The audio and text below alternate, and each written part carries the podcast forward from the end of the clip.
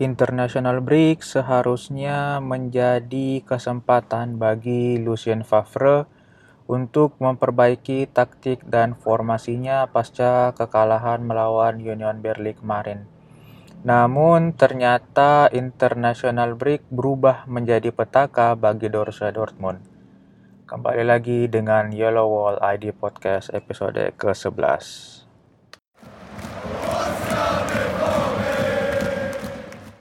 Jadi beberapa pemain Borussia Dortmund ikut berpartisipasi pada di negaranya masing-masing untuk international break. Uh, jadi saya cuma mau review singkat saja untuk pemain-pemain yang mungkin bisa dibilang ya cukup menarik perhatian atau memang ya worth it untuk dibahas. Yang paling worth it sih sebenarnya Paco Alcacer di Spanyol. Paco Alcacer ini sudah main dua pertandingan. Pertandingan pertama melawan Rumania, uh, Paco Alcacer mencetak satu gol, gol kemenangan bagi Spanyol yang menang 2-1. Kemudian kemarin uh, Paco Alcacer juga mencetak dua gol uh, melawan Kepulauan Faroe uh, Spanyol menang 4-0 dan uh, dua gol dari Paco Alcacer itu dicetak uh, pada babak kedua dan saat itu Paco Alcacer bermain uh, sebagai pemain pengganti dan itu dua golnya dicetak sekitar 5 menit terakhir sebelum pertandingan berakhir. Kemudian uh, Thomas Delaney juga mencetak satu gol saat Denmark melawan Gibraltar. Uh, Denmark menang 6-0, kemudian Rafael Guerrero mencetak satu assist saat Portugal menang melawan Serbia 2-4. Kemudian dan Axel Zagadou bersama Perancis U21 mencetak satu, satu gol. Kemudian untuk uh, Amerika U17 Gio Reyna mencetak dua gol. Kemudian uh, Jadon Sancho saat Inggris melawan Bulgaria dia bermain sebagai subs, dia menggantikan Raheem Sterling. Kemudian um, yang menarik juga saat Jerman melawan Belanda, uh, Marco Reus dan Nico Schulz tampil sebagai pemain inti saat itu Jerman kalah 1-3 melawan Belanda dan uh, Julian Brand uh, sebagai pemain cadangan. Nah, uh, dari international break ini Borussia Dortmund mendapatkan musibah. Jadi ada dua pemain belakang Borussia Dortmund, bukan cuma pemain belakang tapi pemain inti Borussia Dortmund yang cedera, yaitu Manuel Akanji saat membela Swiss, kemudian Nico Schulz juga cedera otot. Nah, kedua pemain ini diragukan untuk tampil melawan Bayer Leverkusen di pekan depan di Signal Iduna Park Bundesliga. Ini merupakan kerugian yang sangat besar bagi Borussia Dortmund karena sebelumnya juga Axel Witsel uh, cedera dan Torgan Hazard. Uh, kemarin perkembangan terakhir Axel Witsel sudah melakukan latihan mandiri namun uh, belum tahu uh, bagaimana perkembangannya. Semoga uh, Axel Witsel bisa tam tampil setidaknya uh, melawan Leverkusen atau sebelum melawan uh, Barcelona di Liga Champions. Karena uh, setelah melawan Leverkusen Borussia Dortmund harus menjamu Barcelona di Liga Champions dan ini adalah pertandingan yang sangat berat bagi Borussia Dortmund. Jadi buat saya sih saya tidak bisa membayangkan kalau Borussia Dortmund tampil tanpa Akanji dan Axel Witsel saat uh, menjamu Barcelona karena menurut saya itu cukup berat bagi tim sebesar uh, sebesar Barcelona untuk ditahan dan tampil tanpa pemain inti seperti Axel Witsel yang sangat vital di lini tengah. um, itu saja sih berita review singkat untuk international break karena saya tidak ingin membahas banyak-banyak karena uh, pertandingan kemarin cukup membuat saya uh, cukup apa ya cukup mungkin cukup marah karena atau sedih atau bad mood karena Borussia Dortmund harus kehilangan dua pemainnya di international break. Kemudian uh, kemarin juga uh, Borussia Dortmund melakukan pertandingan persahabatan melawan Energi Cottbus dan Borussia Dortmund menang, menang 5-0. Uh, pertandingan itu sebenarnya tidak perlu diulas sih karena menurut saya juga uh, kebanyakan untuk pemain pemain-pemain yang muda saja atau setidaknya uh, memberi keringat bagi pemain yang tidak dipanggil timnasnya. Kemudian untuk berita berita-berita selama seminggu terakhir yang saya coba rangkum. Jadi pada saat uh, training camp Jerman sebelum pertandingan melawan Belanda, Marco Reus sempat diwawancara oleh wartawan dan Marco Reus sempat mengeluarkan statement yang cukup menarik kalau dia mencoba merayu Kai Havertz untuk bergabung dengan Borussia Dortmund. Menurut Reus, karena adanya Julian Brand yang merupakan sahabat dekat dari Kai Havertz, uh, semu, uh, diharapkan Kai Havertz mau bergabung dengan Borussia Dortmund. Namun uh, selang satu harinya Michael Zorc uh, seperti menegur uh, Marco Reus di hadapan wartawan dengan menyebut bahwa uh, Marco Reus sebaiknya fokus untuk uh, satu musim ini tanpa uh, jadi dia katanya sih tidak perlu urusin untuk bagian-bagian transfer karena memang untuk urusan transfer itu adalah uh, prerogatif dari Michael Zorc. Namun uh, tidak tidak lama berselang juga ada seperti apa ya ada respon dari Marco Reus yang katanya Marco Reus itu hanya bercanda un, hanya bercanda untuk mendatangkan Kai Havertz dan dia tidak menyangka kalau beritanya itu bakalan uh, besar. Kalau buat saya pribadi sih sebenarnya uh, kemungkinan Borussia Dortmund mendatangkan Kai Havertz itu sebenarnya bisa dibilang 0% meskipun uh, Meskipun ada yang bilang kalau Borussia Dortmund bisa menatakan Kai Havertz dengan menggunakan uang penjualan Jadon Sancho jika Jadon Sancho dijual musim depan. Namun menurut saya uh, Kai Havertz ini adalah salah satu hot prospek di sepak bola dunia sekarang bersama Jadon Sancho, Joao Felix dan uh, mungkin uh, Matthias De Nah, eh, kabarnya sih si Kai Havertz ini diincar juga sama Bayern dan Barcelona. Bahkan kabarnya Bayern udah deal dengan Kai Havertz untuk datang ke Allianz Arena musim depan. Kalau secara apa ya, kalau misalnya dibandingin sih, kalau ada tawaran dari Borussia Dortmund, Barcelona, dan Bayern, Iya, meskipun tiga-tiganya itu secara finansial mengajukan tawaran yang sama, namun ya besar kemungkinan pemain bakal milih antara Bayern atau Barcelona sih. Karena secara tim, kedua tim tersebut jauh lebih besar dan kemungkinan untuk mendapatkan gaji yang lebih besar juga ada di dua tim tersebut. Bahkan dan jaminan trofinya pun jauh lebih besar jika bergabung uh, dengan Bayern atau Barcelona dibandingkan dengan bergabung dengan Borussia Dortmund.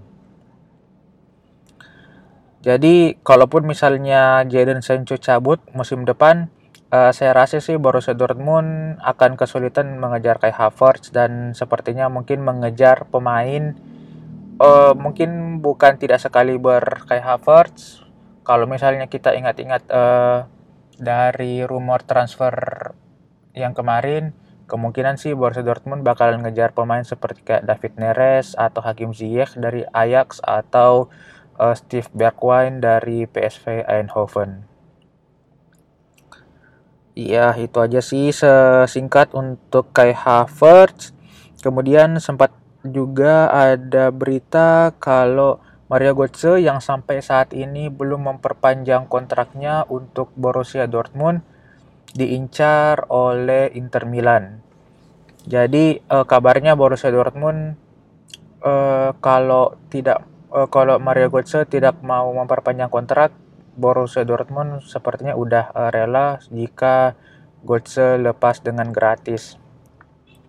Nah, yang menarik ini adalah jika memang Boris, uh, Mario Götze bergabung dengan Inter Milan, apakah gaji yang dia dapat nanti di tim barunya itu bakalan sama dengan yang dia dapatkan di bar, uh, di Borussia Dortmund sekarang yaitu 10 juta euro per tahun sesuai dengan keinginan Mario Götze dalam perpanjangan kontrak ini yang bikin perpanjangan kontrak Mario Götze mandek sampai detik ini atau Mario Götze harus menurunkan gajinya jika dia bergabung dengan tim baru. Karena kabarnya Borussia Dortmund mengajukan tawaran 8 juta per tahun untuk Mario Götze yang di mana 2, ta 2 juta lebih rendah daripada gaji Mario Götze sekarang.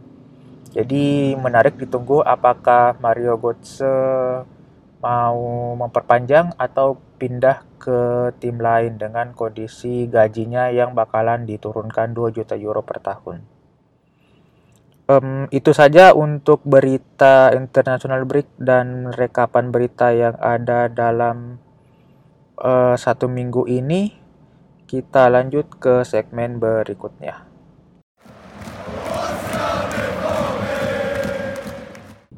Jadi pada awal musim ini Borussia Dortmund memasang target untuk uh, menantang Bayern Munchen menjadi juara Bundesliga musim ini.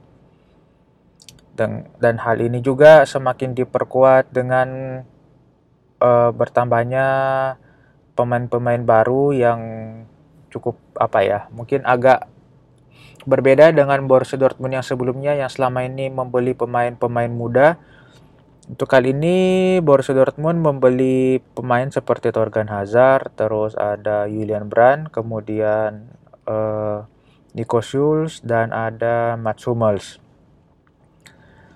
Nah, um, dengan komposisi pemain seperti begitu, apakah Dortmund cukup untuk menjadi juara Bundesliga musim ini, baik dari struktur pemain, board, ataupun dari pelatih.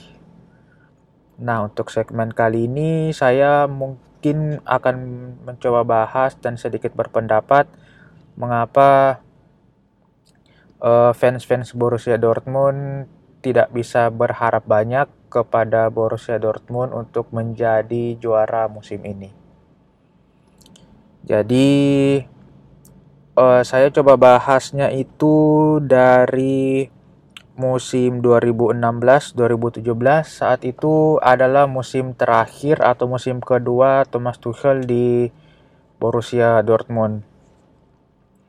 Jadi pada awal musim itu uh, internal Borussia Dortmund cukup goyang karena saat itu ada dua transfer yang cukup apa ya cukup cukup membuat shock Borussia Dortmund. Yang pertama itu kepindahan Mats Hummels dari Borussia Dortmund ke Bayern Munchen yang notabene rival dari Borussia Dortmund dan padahal waktu itu musim sebelumnya Borussia Dortmund sebagai runner up uh, Bundesliga.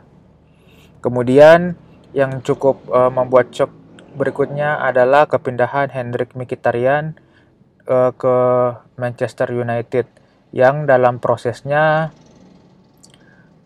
sebenarnya tidak cukup baik bagi Borussia Dortmund karena uh, agen dari Mkhitaryan yaitu agen musuh musuh bagi kebanyakan tim yaitu Mino uh, Rayola dikabarkan uh, dia uh, membanting atau mem memukul meja board Borussia Dortmund karena Borussia Dortmund ingin mempertahankan uh, Mkhitaryan karena sebelumnya juga Mkhitaryan ini adalah pemain uh, pemain Bundesliga of the Year pada musim sebelumnya. Kemudian selain itu juga ada kepindahan dari Ilkay Gundogan dan uh, Kuba. Nah saat itu juga um, masuk pemain-pemain kebanyakan pemain muda yang memberi apa ya seperti membawa harapan atau membawa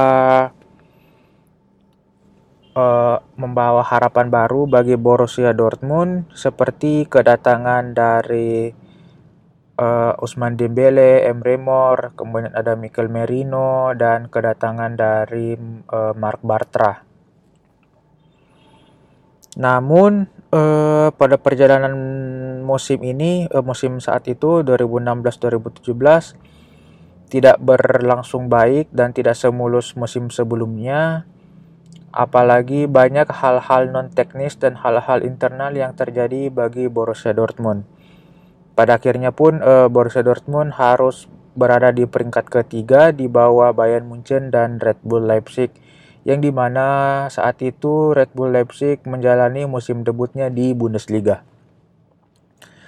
Saat itu banyak sekali konflik internal dan juga adanya hal non teknis tadi uh, saat itu sebelum pertandingan Liga Champions melawan AS Monaco bos Borussia Dortmund itu dibom atau kena ledakan yang uh, saat itu sangat mengganggu kondisi internal dari pemain Borussia Dortmund. Bahkan saat itu sampai melukai Mark Bartra.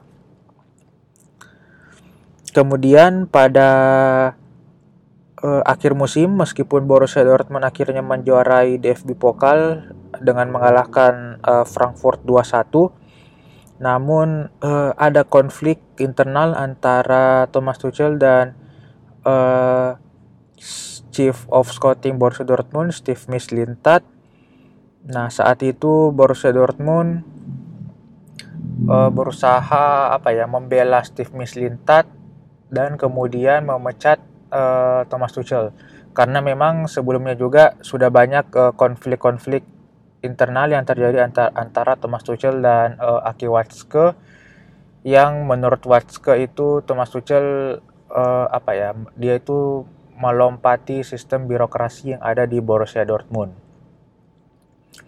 Salah satu clash yang terjadi antara Thomas Tuchel dan uh, Steve Mislintat dan Aki Watzke yaitu saat itu karena kepindahan Thomas uh, Mats Hummels, Mkhitaryan dan Gundogan karena sebelumnya itu ternyata Aki Watzke sudah menjanjikan kalau ketiga pemain tersebut itu tidak dijual oleh Borussia Dortmund. Kemudian juga uh, Borussia Dortmund tidak membeli Oliver Torres uh, yang saat itu sangat diinginkan oleh uh, Thomas Tuchel. Padahal menurut Tuchel uh, dia sudah ada kesepakatan pribadi dengan Oliver Torres, namun ternyata Steve Mislintat itu menolak untuk membeli Oliver Torres dan sampai akhirnya Oliver Torres pun berlabuh ke tim lain. Namun ternyata uh, saat Thomas Tuchel cabut dan Borussia Dortmund membela Steve Mislintat, ternyata Steve Mislintat pun itu berlabuh ke Arsenal jadi saat itu seperti tamparan dua kali bagi Borussia Dortmund. Jadi saat itu Borussia Dortmund uh, tidak uh, tidak memiliki pelatih dan pada akhir musim juga Borussia Dortmund uh, meng mengizinkan Aubameyang untuk pindah untuk mencari tim lain dan mencoba untuk mempertahankan Usman Dembele. Namun sayangnya pada saat itu uh, gejolak transfer terjadi saat Neymar pindah ke PSG dari Barcelona dengan rekor transfer 200 juta euro. Nah, Barcelona yang saat itu sangat membutuhkan pengganti Neymar uh, pun mengincar Usman Dembele. Nah, Usman Dembele ini uh, ternyata dia uh, sangat mengidolakan bermain di Barcelona bahkan sampai mogok latihan dan uh, apa ya sampai menghilang dan pada akhirnya Borussia Dortmund pun harus menerima tawaran dari Barcelona meskipun memang tawaran tawaran yang diajukan Borussia Dortmund itu sangat tinggi dan diterima oleh Barcelona yang memang saat itu memiliki uang yang berlebih. Nah, eh, karena ternyata yang pindah itu adalah si Dembele bukan Aubameyang yang diproyeksikan untuk pindah. Nah, Aubameyang ini pada awal-awal musim uh, apa ya? Mungkin sudah mulai agak-agak malas latihan, sudah mulai uring-uringan, sudah mulai setengah hati bermain untuk uh, Borussia Dortmund. Nah, untuk pengganti dari uh, dari Thomas Tuchel sendiri yang diproyeksikan awalnya itu Lucien Favre. Namun uh, Lucien Favre masih memiliki kontrak dengan uh, Nice uh, di tim Prancis. Akhirnya berlabuh ke pilihan kedua yaitu Peter Bosz dari Ajax.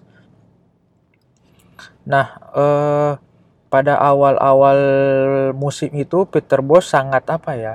Bisa dibilang sangat sukses karena tujuh pertandingan awal Borussia Dortmund tidak uh, kalah namun uh, setelah itu, setelah pertandingan melawan Red Bull Leipzig, Borussia Dortmund harus kalah dan diikuti 8 pertandingan berikutnya ya yaitu Borussia Dortmund sama sekali tidak uh, menang. Jadi 8 pertandingan Borussia Dortmund, tanpa kemenangan.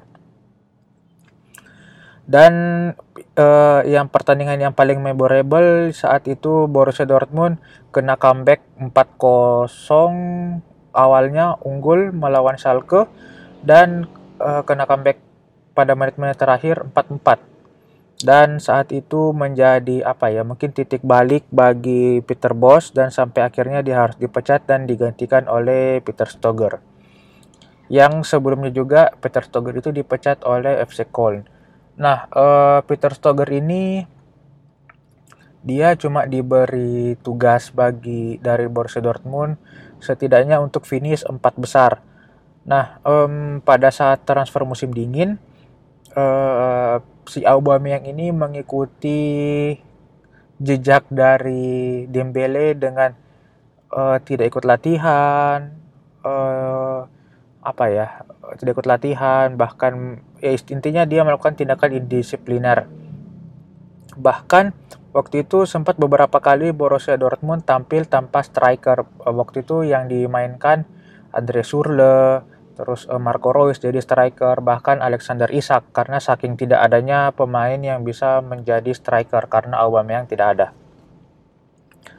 Kemudian beruntungnya uh, Michi Batshuayi masuk dan setidaknya Borussia Dortmund uh, sesuai target finish di empat besar meskipun uh, secara ke secara beruntung secara beruntung karena uh, Borussia Dortmund unggul selisih gol dari Bayer Leverkusen yang ada di posisi kelima. Padahal uh, tiga match terakhir itu seharusnya Borussia Dortmund bisa mengunci posisi ketiga, namun uh, tiga pertandingan terakhir Borussia Dortmund tidak menang sekalipun. Kemudian um, pada musim itu pun juga Boros akhir musim Borussia Dortmund mencoba untuk memperbaiki kondisi internal tim, mencoba rebuilding kembali, uh, bahkan uh, apa ya, bahkan dengan menambah squad-squad atau board dari internal Borussia Dortmund seperti Sebastian Kehl uh, yang legenda Borussia Dortmund dimasukkan ke struktur Borussia Dortmund sebagai apa ya sebagai mungkin dia sebagai apa ya sebagai untuk urusan internal pemain dia yang urus. Kemudian dengan adanya juga si Matthias Sammer sebagai pe, apa ya penasihat eksternal. Nah kabarnya pun juga uh, Marco Reus mau memperpanjang kontrak karena uh, Zorc dan Waske mengiming-imingi uh, Lucien Favre yang bakalan menjadi pelatih Borussia Dortmund dan memang Borussia Dortmund menunjuk Lucien Favre dan membayar release clause-nya ke OGC Nice. Jadi waktu itu uh, Favre masih ada kontrak dengan Nice, namun uh, Borussia Dortmund membayarnya supaya uh, Favre ini pindah ke Borussia Dortmund. Jadi sebenarnya Borussia Dortmund ini pada musim 2018-2019 musim lalu itu sebenarnya masuk ke fase masih fase rebuilding, jadi masih membangun uh, kondisi tim yang sebenarnya pada dua musim terakhir itu sangat hancur-hancuran. Jadi pada musim lap 2018-2019 itu Borussia Dortmund me mengikat uh, Axel Witsel, kemudian Thomas Delaney, kemudian ada Ashraf Hakimi. Kemudian ada Paco Alcacer dari Barcelona. Nah, e, waktu awal musim lalu itu target yang diberikan untuk Favre dan target yang dipasang oleh Borussia Dortmund itu cuma sebagai empat besar. Jadi e, kalau kita ingat e, musim lalu itu apalagi pada e, first round musim lalu yang Borussia Dortmund sempat unggul 9 poin baik dari Sebastian Kehl, uh, Michael Zorc dan Aki Watzke itu mereka sepakat apa pun yang terjadi pada musim ini target Borussia Dortmund itu tetap untuk menjadi empat besar bukan menjadi juara. Namun hasil pada musim itu bakalan dievaluasi untuk menjadi bahan pertimbangan musim berikutnya. Nah karena waktu musim lalu Borussia Dortmund hampir menjadi menjadi juara nah mungkin sih kayaknya Borussia Dortmund sudah pede untuk oke oke uh, kayaknya kita ini sudah mampu untuk menjadi juara dengan beberapa penambahan pemain. Nah, jadinya Borussia Dortmund pada musim lalu itu memasang target untuk menjadi penantang Bayern Munchen. Namun menurut saya ada satu hal yang kurang diperhatikan oleh uh, Watzke dan Zorc yaitu pelatih. Jadi pelatih Borussia Dortmund pelatih kita itu Lucien Favre sebenarnya tidak memiliki track record yang bagus saat memasuki musim kedua bersama timnya. Jadi kalau uh, diingat-ingat uh, Favre itu terakhir kali menjadi juara liga itu bersama FC Zurich dia di Swiss tahun 2006. Jadi itu sudah sudah sekitar 13 tahun yang lalu. Um, jadi musim pertama pertama kali Favre berada di Bundesliga itu bersama Hertha Berlin. Jadi pada tahun 2008-2009 itu dia berhasil mengangkat Hertha Berlin ke peringkat keempat. Kemudian pada musim 2009-2010 dia harus cabut dari Hertha Berlin karena adanya ke kesulitan finansial dan beberapa pemain-pemain topnya pun cabut. Kemudian uh, dari 2011 dia bergabung bersama Borussia Mönchengladbach yang di mana saat itu Borussia Mönchengladbach berada di zona degradasi. Dan saat itu Favre berhasil menyelamat, menyelamatkan Mönchengladbach. Dan pada musim 2011-2012 musim berikutnya itu Favre berhasil mengangkat Mönchengladbach berada di peringkat keempat. Saat itu Borussia Dortmund menjadi juara dan pada saat itu juga Marco Reus terpilih sebagai pemain Bundesliga of the Year. Kemudian musim berikutnya 2012-2013 prestasi Mönchengladbach terjun bebas dari peringkat uh, du, peringkat 4 ke peringkat 8 kan uh, bahkan saat itu salah satu penyebabnya ditengarai karena pindahnya Marco Reus ke Borussia Dortmund. Kemudian musim berikutnya 2013-2014 Mönchengladbach berada di peringkat ke-6 dan pada musim berikutnya 2014-2015 Mönchengladbach e, berhasil berada di peringkat terbaik setelah sekian lama itu peringkat ketiga dan berhak masuk ke Liga Champion. Namun sayangnya e, pada musim 2015-2016 e, setelah 6 kekalahan beruntun akhirnya uh, Lucien Favre harus mundur dari kursinya sebagai pelatih Mönchengladbach. Nah, kemudian pada tahun 2016-2017 Lucien Favre melatih Sinis. Nah, saat itu menjadi sekali lagi menjadi uh, prestasi terbaik untuk Sinis karena saat itu uh, Favre berhasil membawa tim tersebut menjadi peringkat ketiga di Liga Prancis. Saat itu berada di bawah PSG dan AS Monaco yang memang sih memiliki keuangan yang jauh lebih baik. Namun sayangnya seperti uh, sebelum-sebelumnya musim berikutnya Ogesenis harus berada di peringkat 8. Jadi uh, sebenarnya kalau melihat tren dari Lucien Favre uh, Lucien Favre ini Lucien Favre ini berhasil mengangkat tim namun hanya terbatas pada musim pertamanya saja. Jadi kalau kita lihat Hertha Berlin, terus Mönchengladbach dan Nice, musim pertama itu sangat impresif. Namun pada musim berikutnya itu terjadi penurunan bahkan sebenarnya penurunan pun cukup drastis jika dilihat dari segi peringkat. Kemu namun uh, ada sih beberapa pertimbangan. Uh, yang pertama uh, tim seperti Hertha Berlin, kemudian Mönchengladbach dan Nice itu tidak memiliki keuangan yang cukup uh, sebaik Borussia Dortmund atau uh, Lucien Favre tidak difasilitasi pemain yang diinginkannya.